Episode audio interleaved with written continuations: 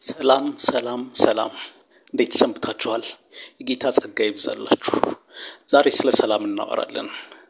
እንደምታውቁት ሰው ሁሉ የየራሱ ፍላጎት ስላለው በየራሱ ለሰላም ካልሰራ በስተቀር በእያንዳንዱ ሰው አውድ ውስጥ ሰላምን ማሳካት አስቸጋሪና ከባድ ነገር ነው። የእግዚአብሔር ቃል ለክርስቲያኖች በደልን ይቅር ማለትን የክርስቶስ አይነት ባህሪ በማሳየት የተሰጣቸውን ጽድቅ ወይም ጸጋ እንዲለማመዱ ያስተምራል። ማቴዎስ ወንጌል ምዕራፍ አምስት ይህንን የሚተርክ ሀሳብ አለው። ኢየሱስም ራሱ ምሳሌና ሞዴል በመሆን አማኞችን ስለ እርቅ መስበክ ብቻ ሳይሆን በህብረተሰቡ ውስጥ እንደ ዋና ጉዳይ ይህንን እንዲለማመዱት ጥሪ አድርጓል።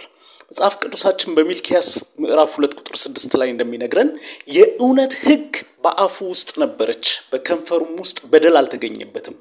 ከእኔም ጋር በሰላምና በቅንነት ሄደ፣ ብዙ ሰዎችንም ከኃጢአት መለሰ ይላል። ተመልከቱ፣ ኢየሱስ ክርስቶስ ሞዴል ነው ስንል ሞዴላችን ነው ስንል ከምንም ተነስተን አይደለም። የእውነት ሕግ ብቻ በአፉ ውስጥ ነበረች፣ በከንፈሩም ውስጥ በደል አልተገኘበትም። ከእኔም ጋር በሰላምና በቅንነት ሄደ፣ ብዙ ሰዎችንም ከኃጢአት መለሰ ይላል። ኢየሱስ ክርስቶስ እውነተኛ ሞዴላችን ነው። ጴጥሮስም ይህንን ሲያረጋግጥ እንደዚህ ይላል በአንደኛ ጴጥሮስ ምዕራፍ ሁለት ቁጥር 22 ላይ እርሱም ኃጢአትን አላደረገም ተንኮልም በአፉ አልተገኘበትም ይላል። አንደኛ ጴጥሮስ ምዕራፍ ሁለት ቁጥር 22 ላይ ምን አላደረገም? ኃጢአትን አላደረገም፣ ተንኮልም በአፉ አልተገኘበትም። ስለዚህ ወገኖቼ የእግዚአብሔር ቃል እንደሚያስተምረን አንደበታችንን እንድንጠብቅ የምንናገረው ነገር አስተሳሰባችንን የሚገልጽ መሆኑን እንድናውቅ ያስፈልጋል። እንደምታውቁት ሰላምም የሰላምን መጥፋት መነሻና ምንጫቸው አስተሳሰብና ንግግር ነው። ከአስተሳሰብ ውስጥ ኃጢአት ይመነጫል። ከአስተሳሰብ ውስጥ ሞት ይመነጫል። ከአስተሳሰብ ውስጥ ጥላቻ ይመነጫል። ከአስተሳሰብ ውስጥ ስድብ ይመነጫል። ከአስተሳሰብ ውስጥ ዘረኝነት ይመነጫል። ከአስተሳሰብ ውስጥ ክፋት ይመነጫል። ከአስተሳሰብ ውስጥ ነፍሰ ገዳይነት ይመነጫል። ከአስተሳሰብ ውስጥ እውነተኛ መርዝ ይመነጫል። ስለዚህ አስተሳሰባችን መታረምና መቃናት እንደሚገባው የእግዚአብሔር ቃል ያስተምረናል። የጽድቅም ፍሬ ሰላምን ለሚያደርጉት ሰዎች በሰላም ይዘራል ይላል ያዕቆብ። ምን የጽድቅ ፍሬ ሰላምን ለሚያደርጉት ሰዎች በሰላም ይዘራል። ስለዚህ የጽድቅ ፍሬ ልናፈራ የምንችለው ሰላም በውስጣችን ሲኖር ነው። ሰላም በውስጣችን ከተዘራ፣ ሰላም በውስጣችን ከበቀለ የጽድቅ ፍሬ እናፈራለን። ሕይወታችን የጽድቅ ፍሬ ያፈራል።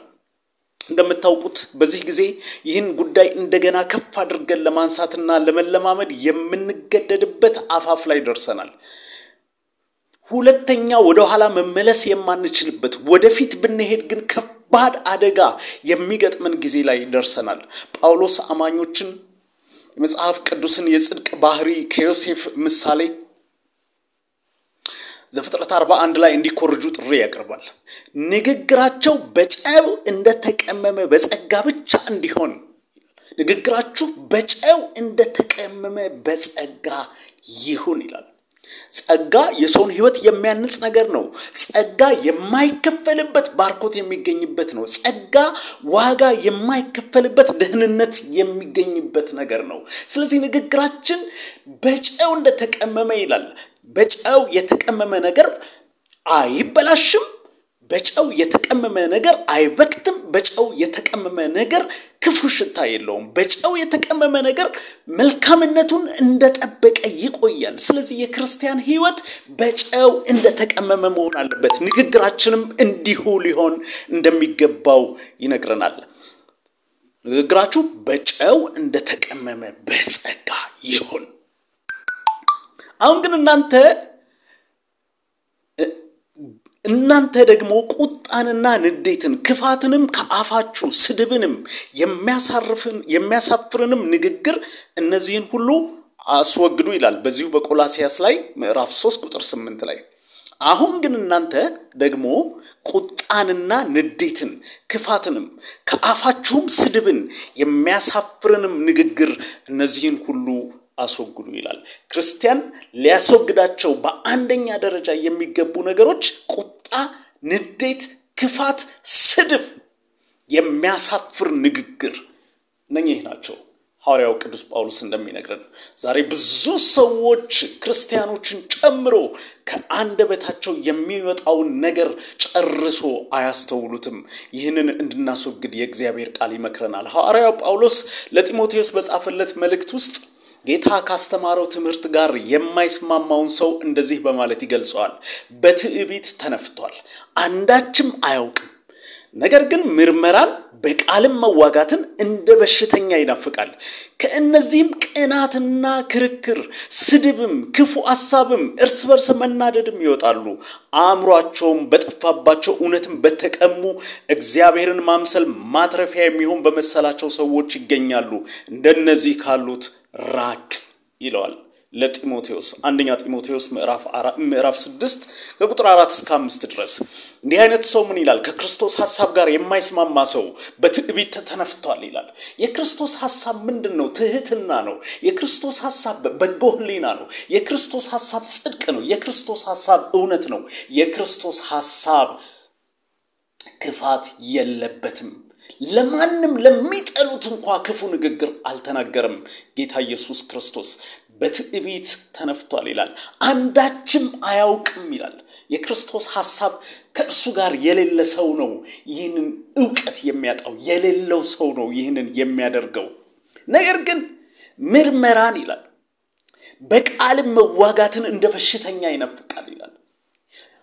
ሰጣ ገባ ማለት ነው። ቃላት መወራወር፣ ሸንቋጭ ቃላት መወራወር፣ አጥንት የሚሰብሩ ቃላት መወራወር ይህንን ይናፍቃል።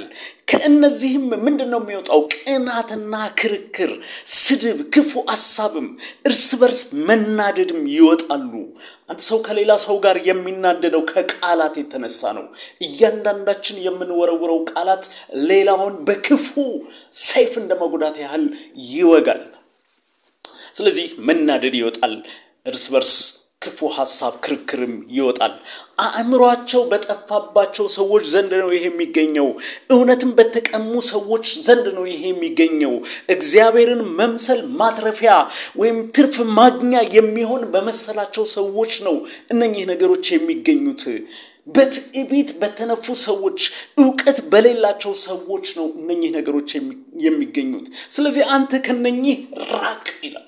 ሕይወታችንን ልጠብቅ የሚገባ እንደሆነ ከነኚህ ነገሮች ሐዋርያው ጳውሎስ ለጢሞቴዎስ በመከረው ምክር ውስጥ ያስተምረናል።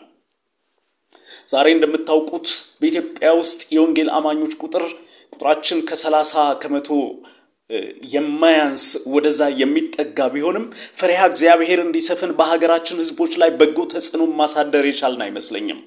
በማህበረሰብ ውስጥ የሚታዩ ክፉ ባህሪያትን ልንቃወም ልንከለክልና በጎውን ልናሳይ ሲገባ አድርባይ የሆኑ ባህሪያት ተላብሰን አብረን እየተግበሰበስን እንገኛለን።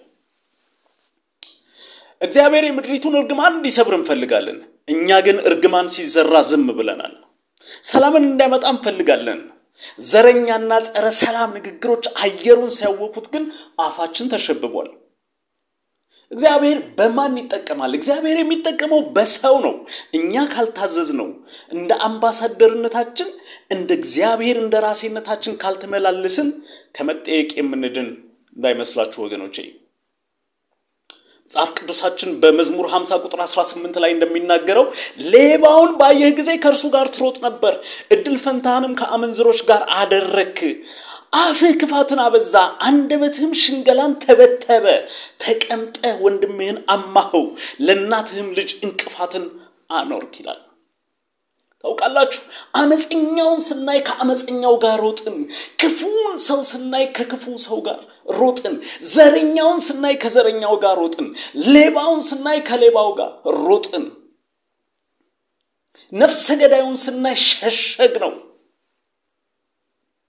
ክፉ ሐሳብ ያበቀለውን ሰው ዝም አል ነው። አፍህ ክፋትን አበዛ፣ አንደበትህም ሽንገላን ተበተበ።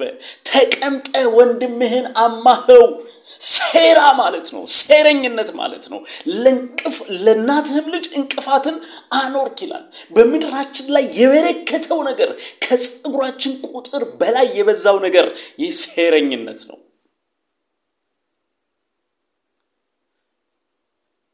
ኖ ይህንን ልናደርግ አይገባንም። የእግዚአብሔር ቃል የሚለን ይህን አይደለም። ዛሬ እንደምታውቁት በጣም የተቸገርንበት ጉዳይ በምድራችን ላይ ታውቃላችሁ። በሁላችንም ልብ ውስጥ በሁላችንም አእምሮ ውስጥ አለ። እኛን እንዲህ ካስጨነቀን ይህ ጉዳይ መጪውን ትውልድ እንዴት ሊያውከው እንደሚችል እስኪ አስቡት። ክፋት እየበዛ እየበዛ እየበዛ መቆሚያ ቦታ እስከምናጣ ድረስ ምድሪቱን በሙሉ እየወረሰ ነው ያለው። እኔ ፔሲሚስቶኛ አይደለም ይህንን የምናገረው። ነገር ግን ይህንን ነገር ልናቆመው እንችላለን እንችላለን እንችላለን። ይህ ችግር እኛ ጋር ቢያበቃ መልካም በነበረ ነበር። ነገር ግን እኛ ጋር አያበቃም።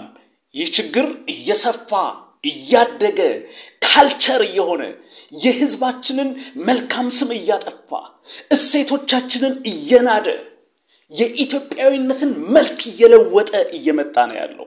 ስለ ሰላም ሲባል ለመጪው ትውልድ የተሻለ ሀገርን ለማስተላለፍ እንደምታውቁት መጽሐፍ ቅዱስ እንደሚያስተምረን ጨለማ የሚሸነፈው በብርሃን ነው፣ ጨለማም አላሸነፈውም ይላል ዮሐንስ ወንጌል ምዕራፍ አንድ ቁጥር አምስት ላይ ከጊዜያዊ ስሜታችን ከጊዜያዊ ምቾታችን ከጊዜያዊ ጥቅማችን በላይ አስበን እንደዛ ተሰምቶን በየትኛውም መድረክ ማንኛውንም ክፉ፣ አሉታዊ፣ ዘረኛ፣ ከፋፋይ፣ ጥላቻ የተሞላ ቆጥቋጭ ቃላትን የሚናገሩ ሰዎችን ዝም በል በቃ ለማለት እኛም ላለመናገር ለሁሉ ክርስቲያን ዛሬ ቃል የመግባት ጥሪ ያስተላልፋለሁ። መጽሐፍ ቅዱሳችን እንደሚያስተምረን በእውነት ጽድቅን ብትናገሩ የሰው ልጆች ሆይ በቅን ትፈርዳላችሁ ይላል ኢሳይያስ ምዕራፍ 58 ቁጥር አንድ ላይ።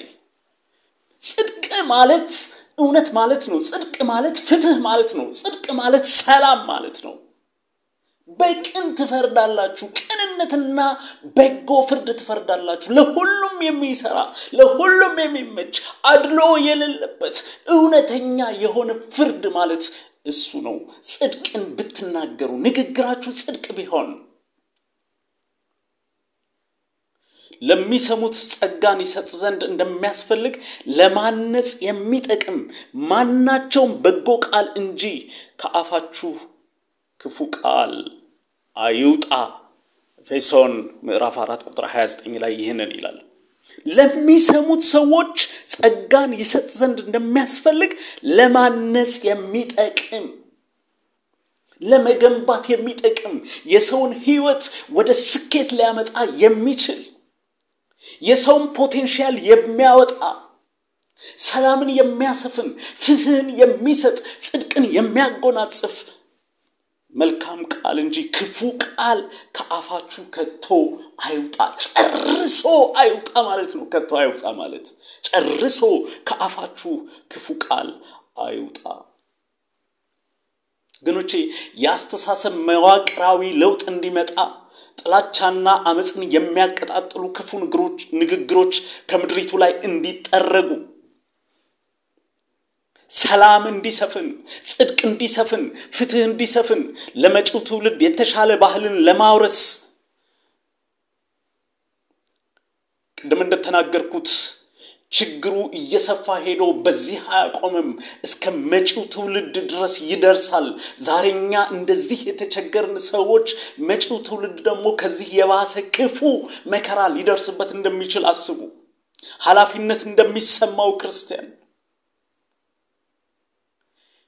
አምባሳደር ነኝ እንደሚል ክርስቲያን በእውነት እንደሚያምን ክርስቲያን ስለ ሀገርና ስለ መጪው ትውልድ የሚገዳችሁ ኃላፊነት የሚሰማችሁ ከሆነ ይህን ጥሪ ተቀብላችሁ ለራሳችሁ ልትለማመዱት ክፋትን የሚናገሩ አመፅን የሚናገሩ ጽድቅ የጎደለውን ነገር የሚናገሩ ዘረኛ ነገርን የሚናገሩ እውነት የሌለበትን ነገር የሚናገሩ በየትኛውም መድረክ ቢሆን በቃችሁ ለማለት ጊዜው አሁን ነው።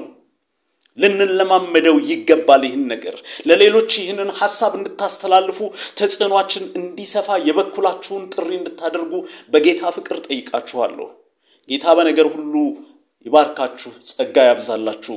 ስለሰማችሁኝ አመሰግናለሁ። ለሌሎች share በማድረግ ይህንን የበጎ ተጽዕኖን የማሳደር ስራ እንድትጋሩ እለምናችኋለሁ። በጌታ ሰላም ሁኑ። ተባረኩልኝ።